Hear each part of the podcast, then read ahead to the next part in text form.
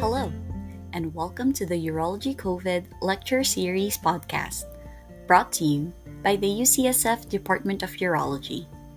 In today's episode, we have Dr. Suzette Sutherland from University of Washington talking about urinary incontinence evaluation and treatment. Um, it's my pleasure to introduce Dr. Sutherland from uh, the University of Washington. Uh, University of Washington. She's the director of female urology there, um, and she'll be talking to us about the AUA, AUA SUFU guidelines 2019 on urinary incontinence, overactive bladder, um, urge and stress urinary incontinence. So, without further ado, um, thank you very much for for speaking with us today. Great. Well, I think this is just a wonderful collaborative effort, and I'm just excited to be part of it, really. Um, so, um, as said, I was asked to talk about urinary incontinence. I'm looking at the over, overactive bladder, urge incontinence, and stress incontinence um, AUA and SUFU guidelines. Um, and just so that uh, those, those, who don't know, the guidelines uh, have been updated as of 2019. They came out before in 2017. Um, like many things are constantly being updated. So I will uh, let you know what some of the more focused aspects of the 2019 guidelines are. Um, here's a list of my disclosures. So again, the outline, look at the evaluation and then the treatment per the AUA guidelines um, for overactive bladder, urge incontinence, and stress incontinence. This is a, a, report that came out of the International Urogynecology Association and the International Continence Society uh, looking at proper terminology for a variety of these female pelvic floor dysfunctions. So this is a re good resource uh, and all the terminology in this talk today comes from this.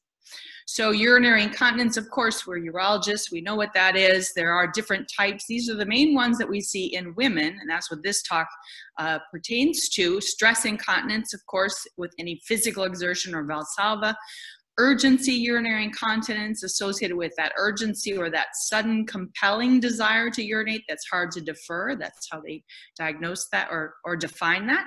Mixed incontinence is having both of those together. The vast majority of my patients have mixed incontinence and teaching them to tease out what is happening when when they leak and and identifying is was that a stress or urge is half the battle really because as you start treatment options if it does not working overall for their incontinence, they think it's a failure, even though it might be happening for or helping for the urgent incontinence and not helping the stress. And then continuous incontinence, of course, involuntary loss of leakage that's just constantly dripping, right? Helps us with a diagnostic thought process about what might be going on. Again, uh, looking at OAB, it is a syndrome, and what that uh, main uh, aspect of that really is that there has to be a presence of bothersome urinary symptoms. Uh, so it has to be a self-report by the patient of urgency, urgency incontinence, frequency, and or nocturia. And in the absence of any other pathological thing that's going on that you think is irritating the bladder that could be causing those symptoms, of course. So frequency, we look at daytime frequency, we look at nighttime frequency, that which interrupts the sleep, right? So the getting up in the morning, first thing in the morning doesn't count as getting up once because they're getting up anyway. And then 24 hours, of course. So what's normal? Usually we think of up to about seven voids per day in the waking hours is normal. But again, it's relative to the patient's perception, right? So how they perceive what's going on is what really matters. So the bother factor is really the key. If the woman's not complaining of it, you know, we can talk to her about what we could do to maybe improve some things if we think it's impeding her lifestyle. But if she doesn't think it's impeding, then we don't touch it.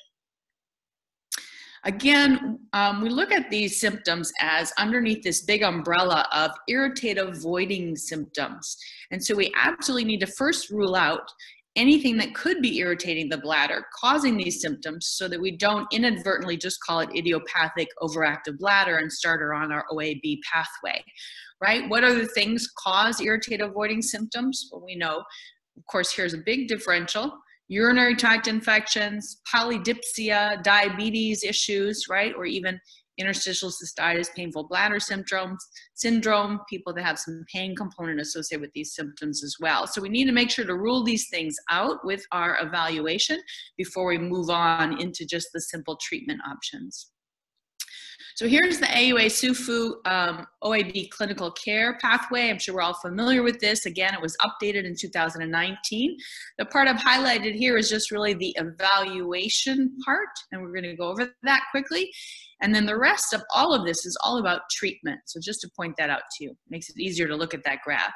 So the first guideline statement, the clinicians should um, engage in a diagnostic process. Well, what should that process actually require? There are three things that are mandatory or the minimum requirements per the AUA guidelines.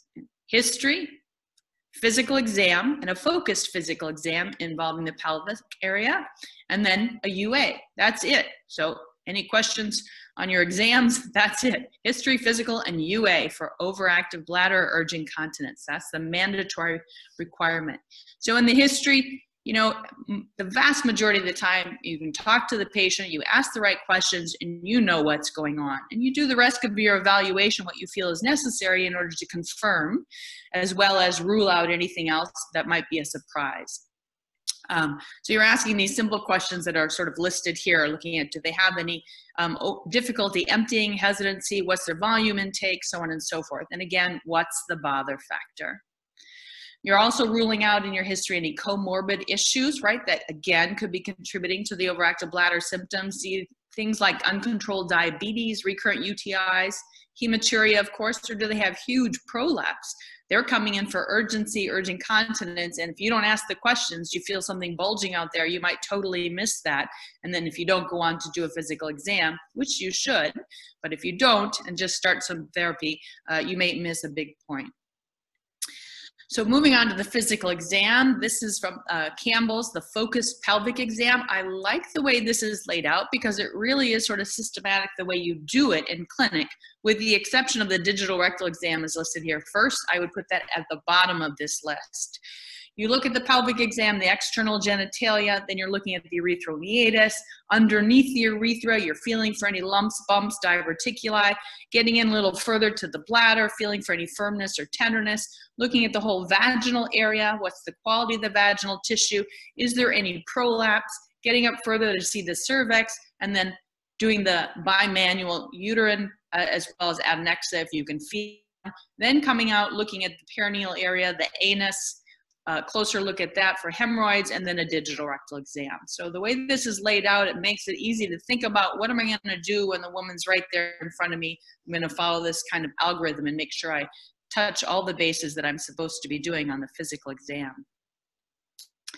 So for other studies, um, supporting information, again, the UA is part of the mandatory evaluation. Why a UA?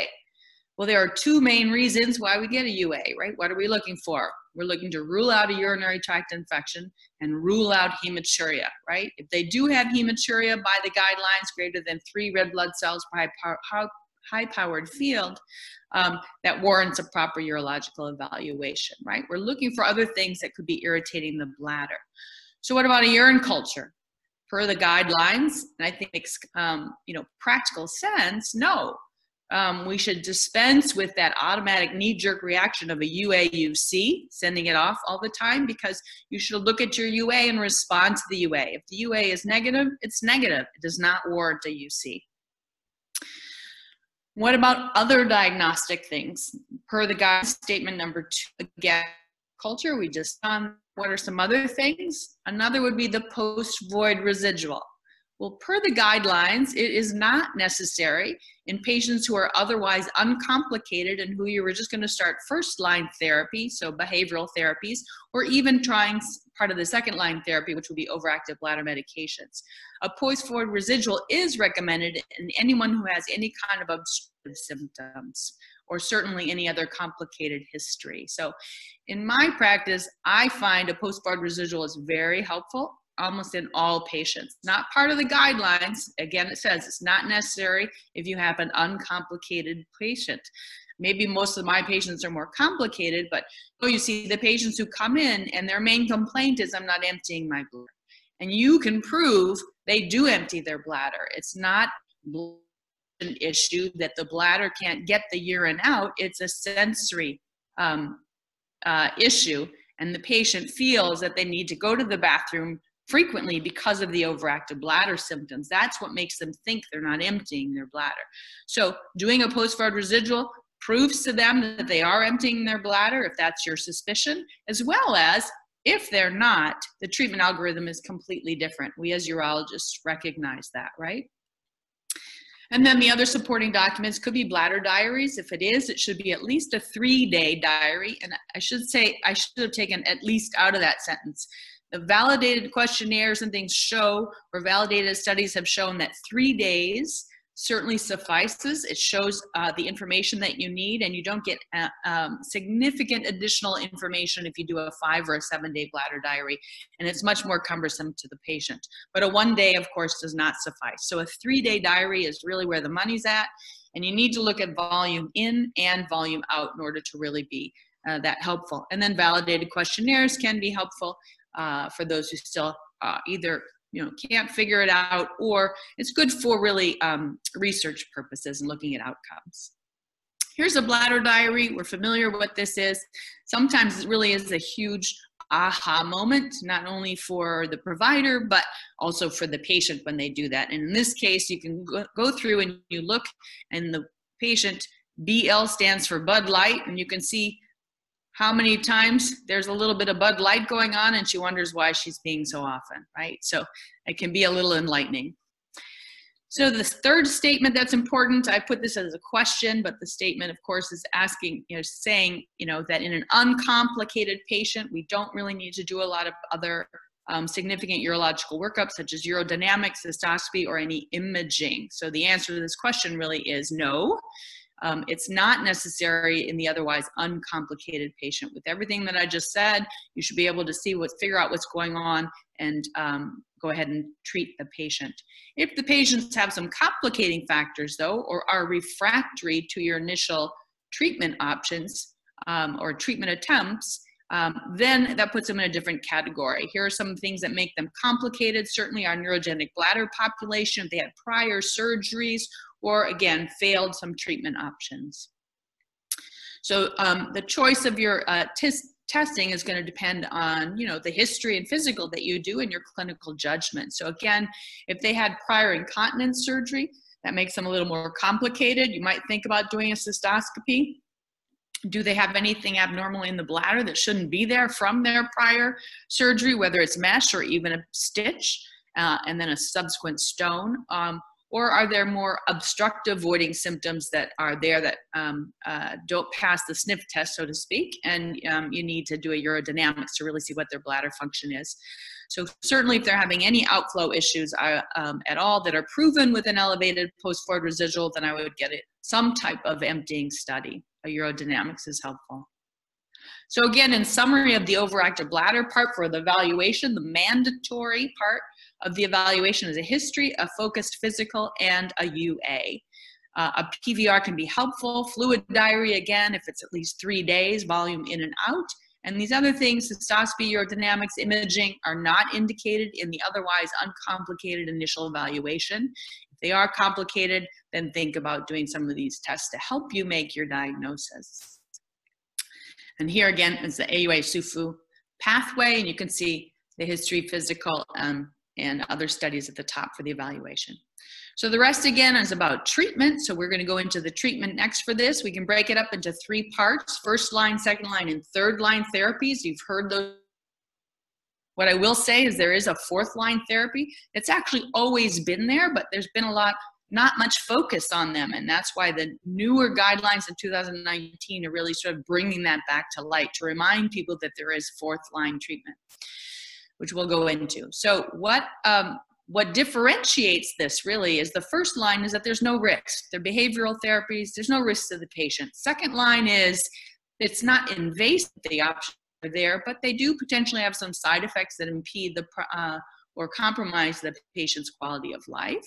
And the third line, now there are some risks associated that you need to talk to the patients about. So that's why they're classified as first, second, and third line therapies. Here's our guideline clinical pathway again. Here's the first line therapy, education, behavioral treatment, pharmacological management is our second line therapy, and then our third line therapies over here, which we're going to talk about. So in the first line, behavioral treatment, we won't spend a lot of time on this. It's I think most people understand this here. Education is key. Looking at their bladder diaries uh, and doing some bladder retraining is very helpful. Pelvic floor muscle therapy, especially with urge suppression techniques, and then looking at fluid management and even weight loss can be helpful. If we look at second line therapies, one of the guideline statements says that the clinicians really should offer all patients oral antimuscarinics and or oral beta agonists. And it says specifically there in the guidelines, and we also know from FDA approval studies that in appreciable doses, there is no one standout in all of these types of medications that are available for the bladder. They all work about the same at appreciable doses. So that's what that yellow says. Here's the long laundry list of medications that are available that are anticholinergics and the beta 3 agonists. Again, there are some differences between them with respect to the severity of side effect profiles in the anticholinergics, and some that cross the blood brain barrier and others that don't. But otherwise, with respect to efficacy, there's no standout. The guidelines, therefore, recommend, though, um, what I did say is there are short acting and long acting in some of the, of the options there. And the guidelines specifically say that we should try extended release or long acting therapy first because we know that the side effect profile is actually more favorable with the long acting formulary than it is with the short acting. Now, I know many of us are always having to argue with the insurance companies and we can't get it until they fail the short acting first. Um, uh, and that's unfortunate, but the guidelines do say that we should be trying, when possible, the extended release formularies first. Then we also talk about if you have an inadequate response, rather than throwing it out, the baby with the bathwater, titrate the dose up and see how they do. If they have intolerable side effects, then switch to a different agent. And then the guidelines, what's new is they talk about combination therapy, especially with the advent of the beta 3 agonists now that don't have those typical anticholinergic side effects of dry mouth, constipation, that adding a, a beta 3 agonist to the anticholinergic may add efficacy, and some people have noted that in some reports, um, without additional side effects. So, really looking at the addition of a combination therapy can be helpful before moving on. Again, the guidelines here, we have our first line, then our second line. And what happens if you've tried a number of those things there pretty diligently, the patient's been compliant and they're not successful or not adequately successful, they're not satisfied? We call that ROBI or refractory overactive bladder. And those are the patients then that warrant further treatment options, which uh, fall into our third line category. And that's what we're going to look at next. Falls into the tibial nerve stimulation, sacral nerve stimulation, or onabotulinum toxin. So first one, tibial nerve stimulation. I think many people are familiar with this, but it is uh, a, a 30 minute session looks like a little acupuncture needle goes right in by that posterior tibial nerve by the in the ankle. The patients are there for a 30 minute session once a week for 12 weeks. And at the end of the 12 weeks they come back once a month in order to maintain whatever benefit that they've gained by and large, most of the studies show that it really is helpful mostly for those patients that have mild to moderate symptoms, patients that have severe incontinence, it doesn't really do that much for. Um, but it really is a, a very low risk uh, type of therapy. The only problem is that the patients have to come to the clinic. And that's really what's been a big deterrent that the patients just can't uh, get that into their lifestyle, of course. So what we have on the horizon, the next couple of slides shows where our future is going in the area of percutaneous tibial nerve stimulation. And it's therapies that patients can do at home by implanting a device in the ankle and let the patients do their therapies at home. This is this is no means um, advertising the next couple of slides just to make you aware of what's new and what's out there. BlueWind is one which the University of Washington, myself is involved with in a multi-center trial looking at the efficacy of this where they wear this little ankle bracelet. You implant the device, and then they wear the ankle uh, bracelet in order to communicate with the device. This allows them to do more sessions, so looking at doing daily sessions rather than just once a week. Um, and they've seen improvements in efficacy thus far. So that idea that it's only for mild to moderate patients may have been only because they could only do it once a week. If you can do it more often, maybe we can try to see if it'll work for more severe patients. Here are a couple other ones that are out there too that are being evaluated. So many of you at your institutions might have um, uh, attendings that are involved in these, and these are also showing a lot of promise, uh, and more studies are ongoing for these. Again, implantable devices that work similarly. Another device is a wearable vaginal device. Um, I'm involved with this as well, have been for a couple of years at the University of Washington. Um, and it is a like a pessary, uh, and it is meant to stimulate the inferior hypogastric plexus again for the treatment of overactive bladder. So um, hopefully we'll see um, more information on this uh, uh, with respect to its efficacy on the horizon. So now let's look at sacral nerve stimulation. We know um, it is uh, um, modulates the voiding and the continence um, reflex pathways, working by uh, afferent and efferent symptoms or. Its indications are not only for the overactive bladder urging continence, but also for non-obstructive urinary retention or Fowler syndrome, as well as fecal incontinence. And its long-term efficacy has been well established repeatedly in the literature at this point. So uh, what I talk to patients about with this is that the money is really, again, in how that lead gets placed, which is really my job. So I need to pick a, a patient that is going to be appropriate, that I think is a good candidate for this type of therapy, but then how well the therapy works is really how well I can get that lead placed. And the goal is to get the lead, as you can see in this picture here, if you can see my little arrows too.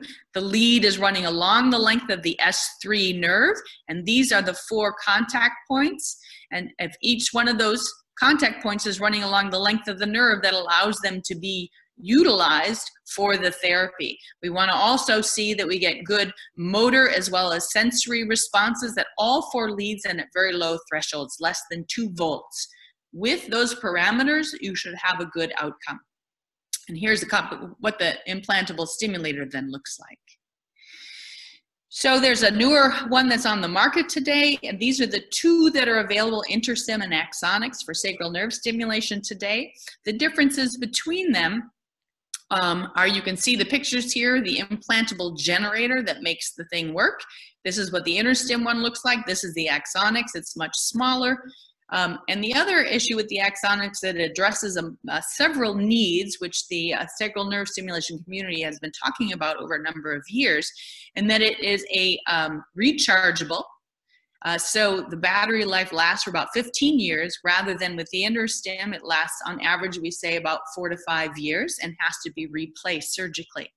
As you can see, it's much smaller. It's also MRI compatible, so it doesn't have to be removed if the patient needs an MRI. It's current controlled, which theoretically the idea, rather than voltage controlled, would provide more consistent therapy, but we really need a head-to-head trial to prove that.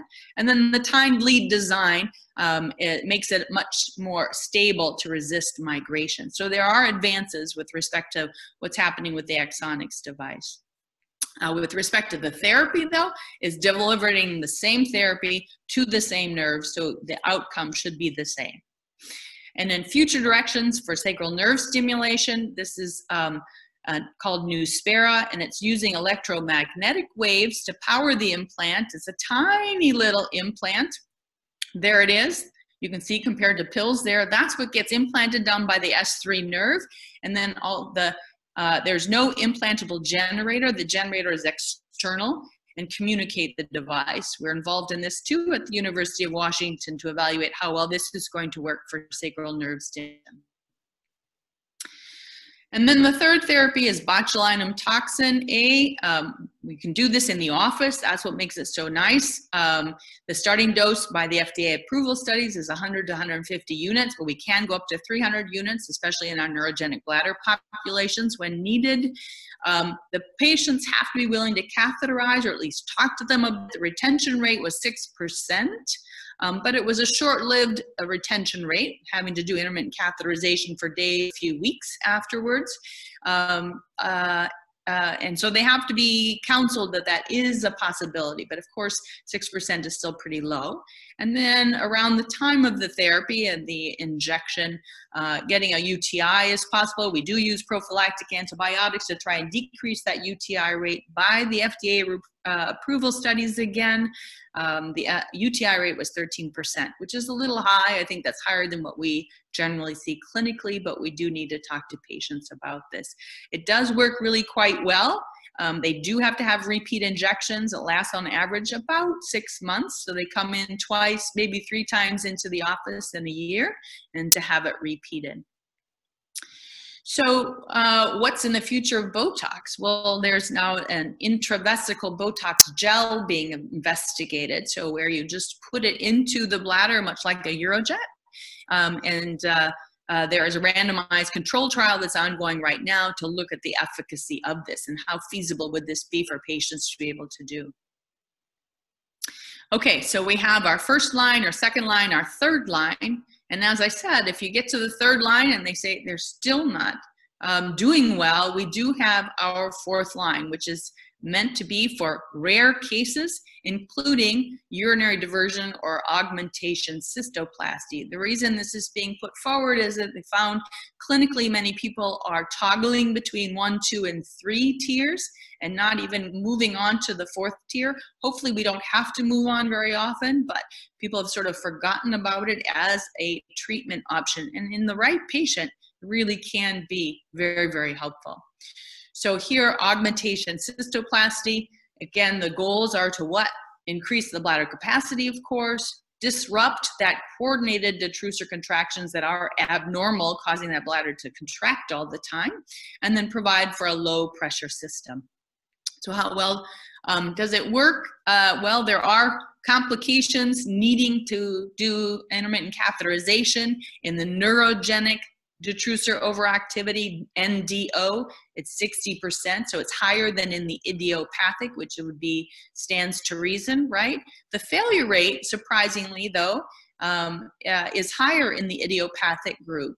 And if you think about it, maybe that's not so surprising. I shouldn't have said that word. Is that in the idiopathic group, oftentimes there are multiple reasons why they're having their overactive bladder, urging continence, even pelvic floor issues. And doing an augmentation cystoplasty isn't going to fix their pelvic floor issues, as an example. So, definitely, there are other complications too that we know of when we use bowel in a place where it's not normally supposed to be, right? So, metabolic disturbances, mucus, stone, and of course, we have to be wary of the possibility of perforation in the future. So again, here is a summary for the overactive bladder clinical care pathway, first line, second line, third line, and fourth line therapies. And then a final slide for the overactive bladder evaluation and treatment. Just to put it in nicely, you have copies of these slides that, um, for you, but the evaluation again, mandatory as history, focused pelvic physical exam, and a UA. Other additional things would be a fluid diary, postvoid residual and symptom questionnaires, and the cysto or UDS for complex and refractory patients only.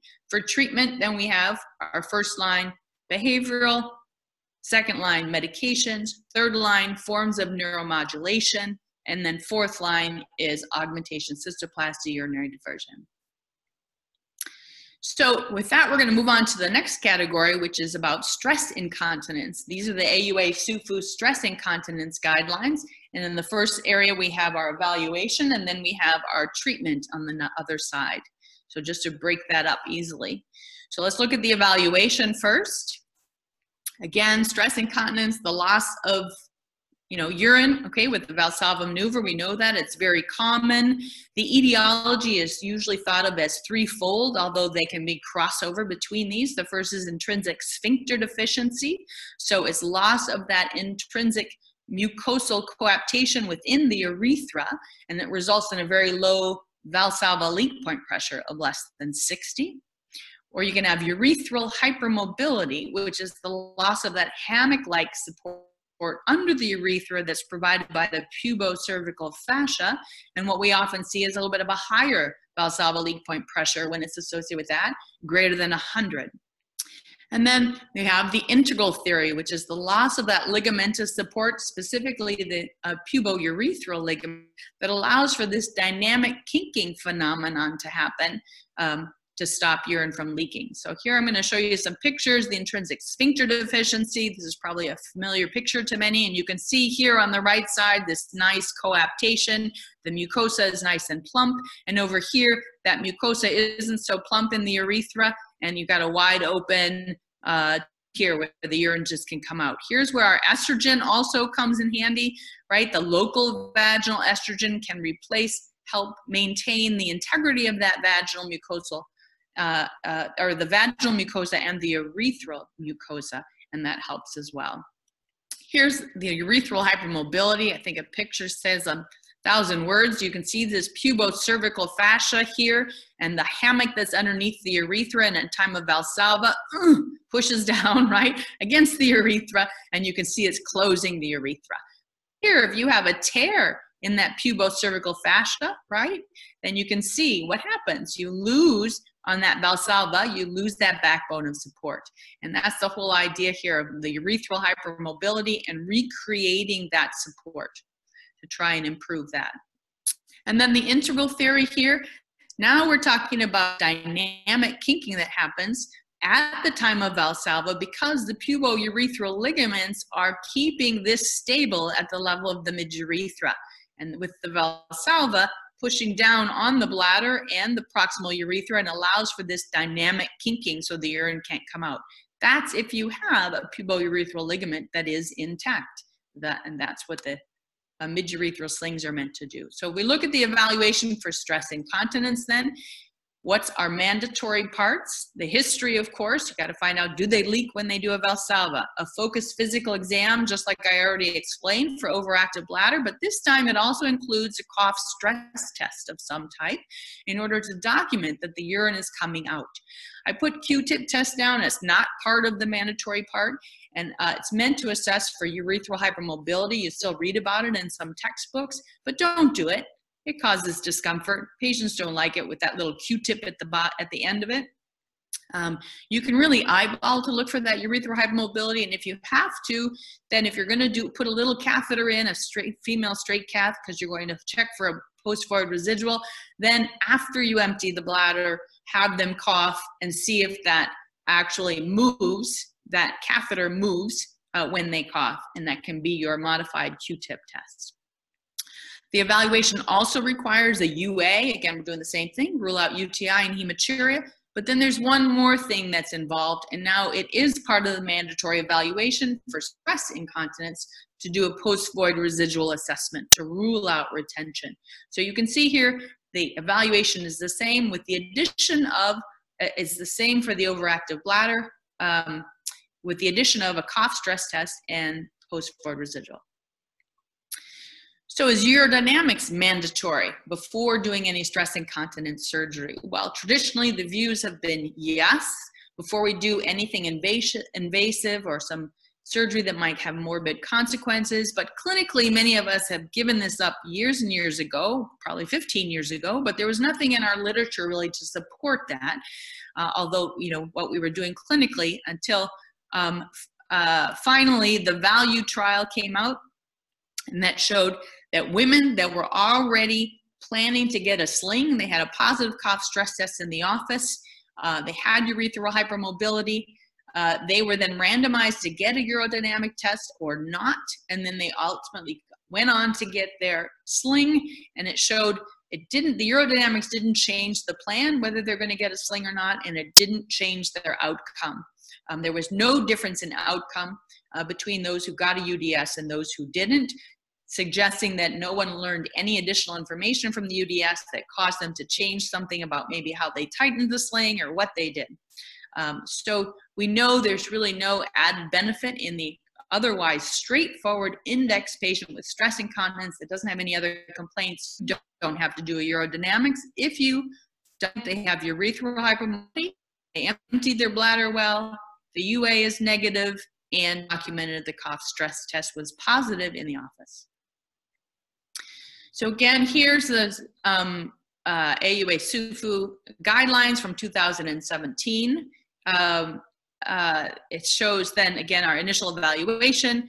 Uh, I didn't say about cystoscopy, of course. We don't need cystoscopy either unless you're suspecting that something else is going on or they're a more complicated patient. So now let's look at the treatment options. The treatments can be broken down into non-surgical and surgical, uh, and then special cases below, which we'll touch on too. So non-surgical, uh, observation, pelvic floor exercises, Kegels, continence pessaries, and now there are also vaginal inserts patients can buy actually over the counter. They're much like a tampon that just provide that support underneath the urethra as well. Those are the only options that there are. If they don't succeed with these or they don't want to do a pessary or a vaginal insert, their next recourse is really to move on to surgical options. Surgical options, per the AUA guidelines, bulking agents, midurethral slings, which are the retropubic and the transobturators. They make a comment about the single incision slings, which I'll talk about in a minute. Um, and then pubovaginal slings or fascial slings, which are bladder neck slings. And then the Burch colposuspension, which again is a bladder neck suspension. So I'm going to that a little bit more in detail to, to differentiate that. So first, let's look at the bulking agents. So what's the rationale for them? Well, they cause coaptation in the urethra. They add a compressive force and thereby add resistance to the urethra by increasing the substance of that submucosal layer. We first used collagen, but found that that absorbs pretty quickly and you have to have reinjections. So permanent uh, substances have been uh, developed or products have been developed, the Duris macroplastique and the Coaptite. Uh, there is no standout in any of these. They each have their pluses and minuses with respect to ease of injection or so on and so forth. It really is in the uh, provider's hands what they feel most comfortable with. The ideal candidate, though, for a bulking agent is really somebody who does have pretty significant intrinsic sphincter deficiency and no urethral hypermobility. If someone who has urethral hypermobility, then they really do it justifies a trial of a midurethral sling or some other therapy like that. Um, and I'll show you the data that supports that in a minute here. Um, so the ideal candidate really for bulking agents strongly feel that um, it's those that have significant intrinsic sphincter deficiency, they failed previous surgeries, they have this lead pipe urethra, and your only recourse is really to improve the integrity of that urethra somehow, and you do it with the bulking agent. So the bulking agent outcomes, uh, one third of them, you know, review of the literature over and over and over again, you can see, and it shows that by and large, a third of them maybe become dry, a third somewhat improved, and a third fail. So those aren't very good odds, a third, a third, a third. And that's why it's not really the first go-to agent. It often requires repeat injections, even the first encounter, uh, meaning you do the injection, they don't get the outcome they wanted, you take them back to the OR or in the office if you're doing in the office, and you, you top it off with a little bit more. But they also often require repeat injections as time goes on, and we see on average about every year and a half, they're coming back because they have recurrence um, and they want um, more injections. And there are complications. Many people view this as just do a bulking agent, it's super easy to do. There aren't really very many uh, complications, it's easy but there are complications, and I've seen some women devastated by repeat attempts at uh, injection of this um, permanent material. Um, and then also abscess formation. As you can see here, here's an abscess that formed around the urethra, and there's this black substance coming out. That's the Durasphere. I did want to mention in the previous slide, just really quickly, I listed these three here. There is a new agent that's come out on the market. It's being used in Europe and having some really great success. Um, and it's now been approved in the United States, so you might hear more about it. Um, I don't know of therapists who are actually using it yet in the United States or using it successfully. It sort of came into the United States right before our COVID 19 hit, so um, no elective surgeries are happening. But we, after this disaster is over with, hopefully, we will probably hear a little bit more about it. The interesting aspect of the newer agent is not only the newer agent itself, the material, but also how it is placed. It's a different technique of injection, which uh, provides for more re reliable um, injection as far as location. So just to have mentioned that. Um, okay, so now let's look at our other surgical treatments. What we have on the AUA guidelines is a retropubic suspension, which is a Burch or a colpo suspension, if you've heard those terms. It is an abdominal surgery. Here's the picture of it over here, and you can see what they're doing is um, with your suture, grabbing some of this fascia that's next to the urethra bladder neck area and tying it up to Cooper's ligament to provide more support around the urethra at the time of Valsalva. Uh, the next category are slings and autologous fascial slings. Usually rectus fascia is used, but fascia lata as well. Here is a picture of harvesting the sling of the rectus fascia up above in the abdominal area or suprapubic area. And then down below in the vaginal area, placing that sling that now goes around the urethra, so underneath the urethra, thus the term sling, and pulls the sutures, Prolene sutures usually, up uh, back up to the suprapubic area and ties over the rectus.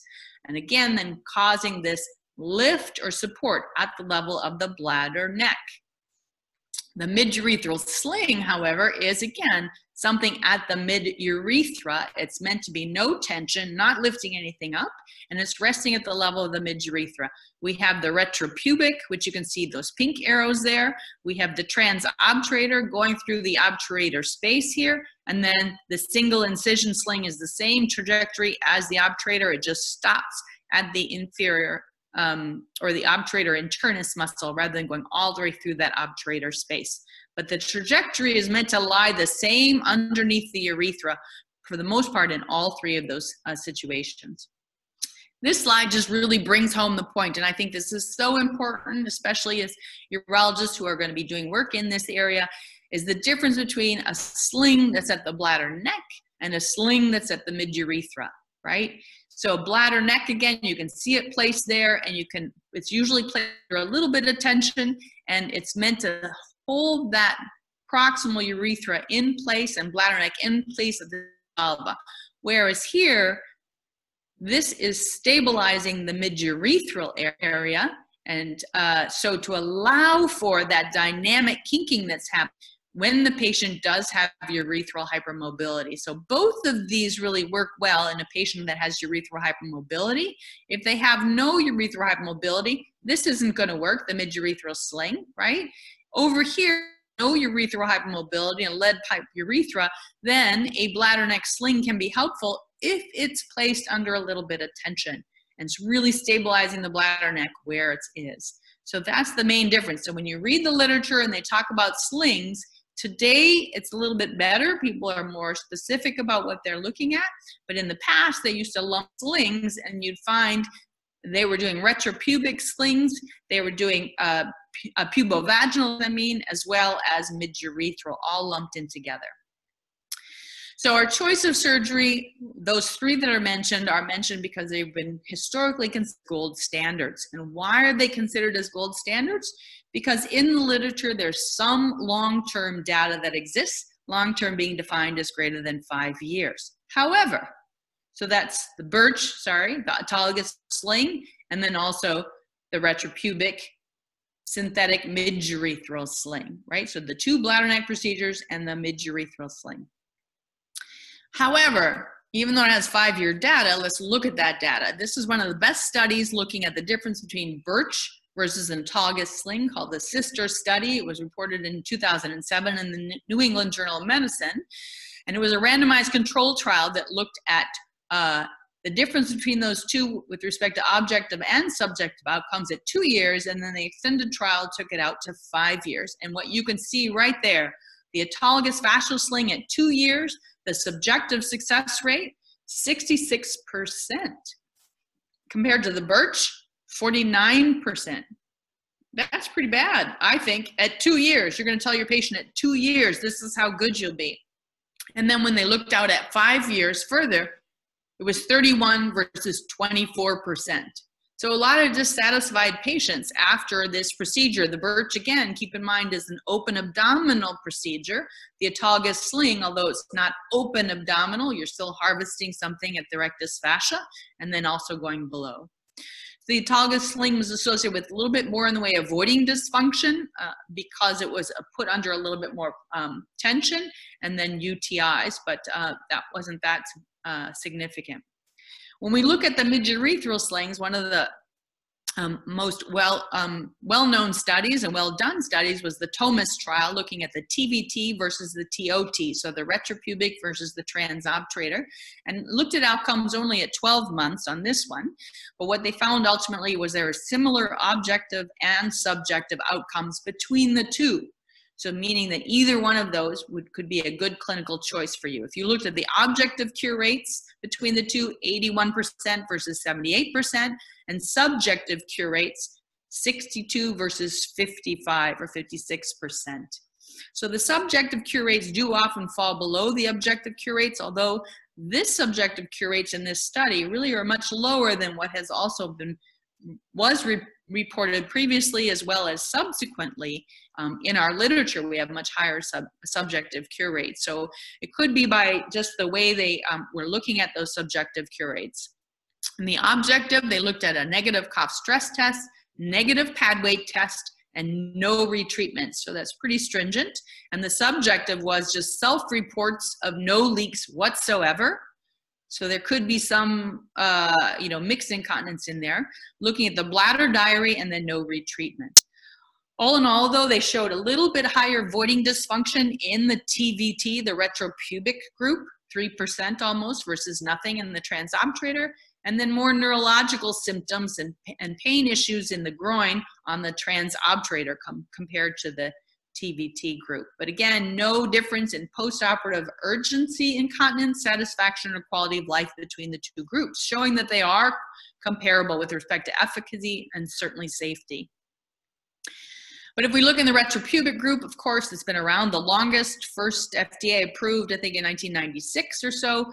Um, and so we have good long-term data. Here we have 17-year prospective data on this first group of women uh, that were looked at with the TVT. Three centers, and we have 78% of those patients had a follow-up of a medium of 17 years. So that's pretty good. It's not just that half of the patients we have follow-up on. And what we saw really was the 81%, oops, sorry about that, 81% objective cure rate All right, so what we're going to say is, what about the single incision slings then? Well, the 2000, the, the guidelines for stress incontinence are out at 2017, so that's already three years ago. And at the time, they said there's lack of long-term data in order to support the single incision slings, but there was long-term data for the full-length transobturator and retropubic slings. Didn't say that you couldn't use the single incision slings or they wouldn't recommend it, but that you need to be sure, full disclosure to the patients, um, that there's not a lot of long-term data that's there. But in 2019, there still didn't add anything additional, but what we do know, because, because the guidelines came out since this study, there's now a Solyx study, the 522 FDA mandated study, which was out to three years and shows good efficacy and safety these were composite success outcomes, objective and subjective criteria, looking at the Solyx, which is the single incision sling at 90%, compared to the transobturator at 88, 89%. So basically the same. And this was a randomized control trial that was done. So we do have data now that goes out three years and even some others that are going out five years to support um, the use of the single incision sling in the otherwise uncomplicated patient. Um, can you uh, move the slide? Yeah, okay. So the there are complications, of course. Here's a list of the complications. Go back one slide, please. Can you go back one slide to the complications? Yeah. So what I want to point out there is on the complications that all of those things, except for that which is highlighted in yellow, are associated with patients with any type of anti-incontinence surgery, no matter what you choose. And if you look at those, you'll see that's absolutely true, right? The only things that are associated with a, a mesh surgery um, are things that involve the mesh, extrusion into the vagina, perforating the urethra or the bladder, Um, those are mishaps that if they happen, they should be recognized at the time of surgery and then corrected. These complications can only, oh, you said that. Okay. Uh, sorry, I'm trying to do it on, uh, on mine as well. All right, if you go to the next one. So we know today, and in 2017 on the guideline, 2019, and even as back as early as 2014 by the American Urogynecology Society and Society of Urodynamics Female Urology, the mid-urethral sling is standard of care surgical treatment of stress incontinence. And the hubbub there with the mesh litigation due to its very favorable risk profile to the benefit ratios. So um, it really is the standard of care, and still today in 2020, it's the most common procedure done worldwide for stress incontinence. So the next slide shows the whole algorithm again for stress incontinence, showing the treatment uh, evaluation on the your left side and on the right side the treatment. And the last category are these special cases. So if you go down to the next slide, just real quickly, the special cases are those that where we have to have a little more thought, right? And as urologists, we think, okay, they've had prior surgery, they've had lots of things going on, they now have a fixed immobile urethra. Well, if it's immobile, the mid-urethral slings really aren't going to work well. So, but what does work still is something that happens at the bladder neck, right? So we already said for bulking agents, pubovaginal sling can come in nicely if it's done at the bladder neck and then underneath a little bit of tension. And some people have advocated retropubic midurethral slings, but then placing it somewhat at the bladder neck, which is really almost a little bit off label, but will also work. But the caveat there is you have to be careful how much tension you put it on. If you think you have to put it on significant tension because their urethra is so immobile, you're better off with a fascial sling.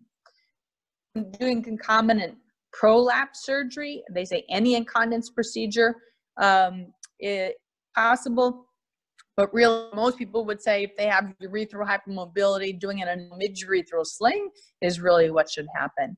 The third category, have any concomitant neurogenic bladder issues. Well, we're going to look at them from an as a neurogenic patient and do our evaluation appropriately and try to see is it really what's in their best interest. Most often in neurogenic bladder patients, you're having to do something on under a little bit more tension, and then you're going to look at a fascial sling at the bladder neck. And then the last category, of course, keeping in mind those childbearing patients um, or maybe other spaces like geriatric and obese. You're going to take them one at a time. Certainly, the caveat as well with a mesh procedure is identifying to that to the patient that they are permanent materials. But in that, having said that, when we use permanent materials with our pubovaginal slings as well, if we use Prolene, we should be disclosing that to the patients too. All right, next slide. So the next two slides are just again a summary, just to put it all together for you.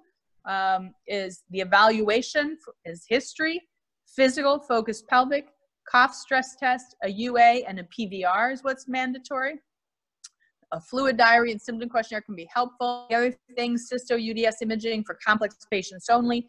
And our treatment options are our non-surgical, right? Either Kegels or something that's going to help support it, like a continence pessary, and surgical, bulking agents. And then I put underneath there our gold standard procedures with our subjective successes at two years and then at 17 years. So you can make those comparisons when people are using those terms standard and saying, that the Burch or the pubovaginal sling is still the gold standard, but compared to what?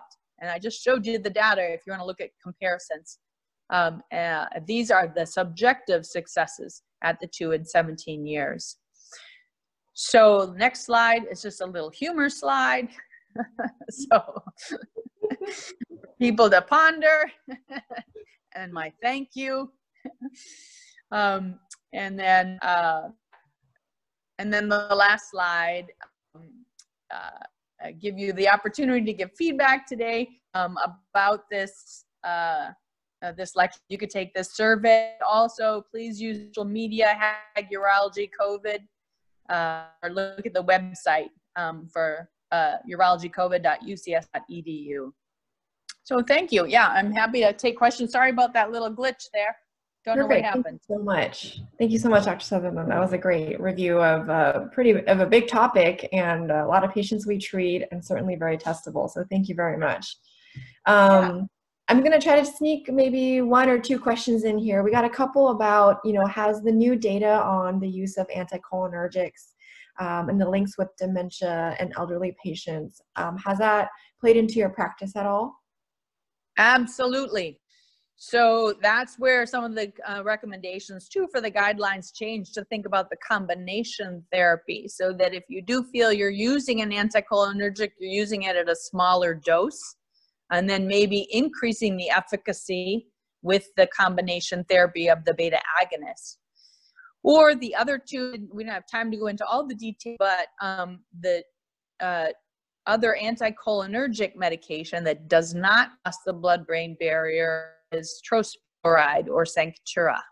Mm-hmm. In the short acting or the long acting formulary, it doesn't matter. It's a tertiary or a quaternary amine, I mean, uh, is the uh, chemical compound. So it doesn't cross the blood brain barrier, so it can't cause cognitive, you know, mishaps. But all of the others do cross the blood brain barrier. Of course, the beta agonist does not cross the blood brain barrier. So if you're concerned about that, we're seeing increased use of both of those and I, I, don't understand the rhymes or reason. It's all negotiations and has to do with money between the insurance companies and the, the pharmaceutical industry. But we're seeing some where Myrbetriq is first line. And I'm mm-hmm. so surprised to see that now. But um, I think some of that came from a push because of this dementia issue. Perfect. Yeah, good question. Um, yeah, uh, that was a great question. So what else do we have? So there's also a question about um, the what you know whether Valsalva leak point pressure should play into your sling of choice. A lot of these patients, you know, don't have urodynamics. Um, you know, for um, you know straightforward stress urinary incontinence, it's not necessarily indicated. But does that kind of play into your thinking about what what type of sling you might select? Um, so we're talking about what type of sling between a retropubic I mean, what type of sling bladder neck versus midurethral versus what type of midurethral sling. So those are two different thought processes there. But first and foremost, what I will tell you is I put those Valsalva leak point pressures there because they're often nice little test questions. um, clinically, I think um, it's really hard to use the Valsalva leak point pressures. If anybody who's had some experience doing urodynamics and trying to look and see what is the exact Valsalva leak point pressure and seeing a reproducible answer throughout the same test, it's crazy, mm-hmm. right? And so, how can we say 60 is less than 60 is intrinsic sphincter deficiency, but if they have 80, they don't or if they have 100 they have urethral hypermobility but then if they have 120 you know do they have any isd no we can't really say that. So there's some guidelines that came out from you know some some helpful hints i guess to use from some studies that have been done so long ago and we still see those numbers and sort of but what we really think about is if they have a low leak point pressure think about there's more than just urethral mobility probably going on because many of these patients have urethral mobility and intrinsic sphincter deficiency. We don't think of it as an either or, but more of a continuum, right? Of both of those problems happening, but how much urethral hypermobility versus how much intrinsic sphincter deficiency in one patient. So if they have a really low intrinsic sphincter or really low leak point pressure, think about, huh, will do i need to do something a little different maybe? I think if they have a lot of urethral hypermobility they're good candidate for a sling regardless and that urethral hypermobility is going to make sling work. If it's a severe case i'm going to be really really careful about how i tension that to get it right up there on the urethra without being obstructing. The other aspect of that is i think what you would see clinically and maybe um, you know academically that if they have really high leak point pressures I mean, sorry, if they have really low pressures and a lot of intrinsic deficiency, there's more in, uh, data to support maybe thinking about doing a retropubic or a pubovaginal sling. So, in other words, having the money be a little at the bladder neck, mm-hmm. right? The action. Sounds sounds good. Um, unfortunately, we are at 11:13 already, so we'll get the rest of your questions answered on the website. Thank you for listening. We'll talk to you soon. Learn more by visiting our website, urologycovid.ucsf.edu.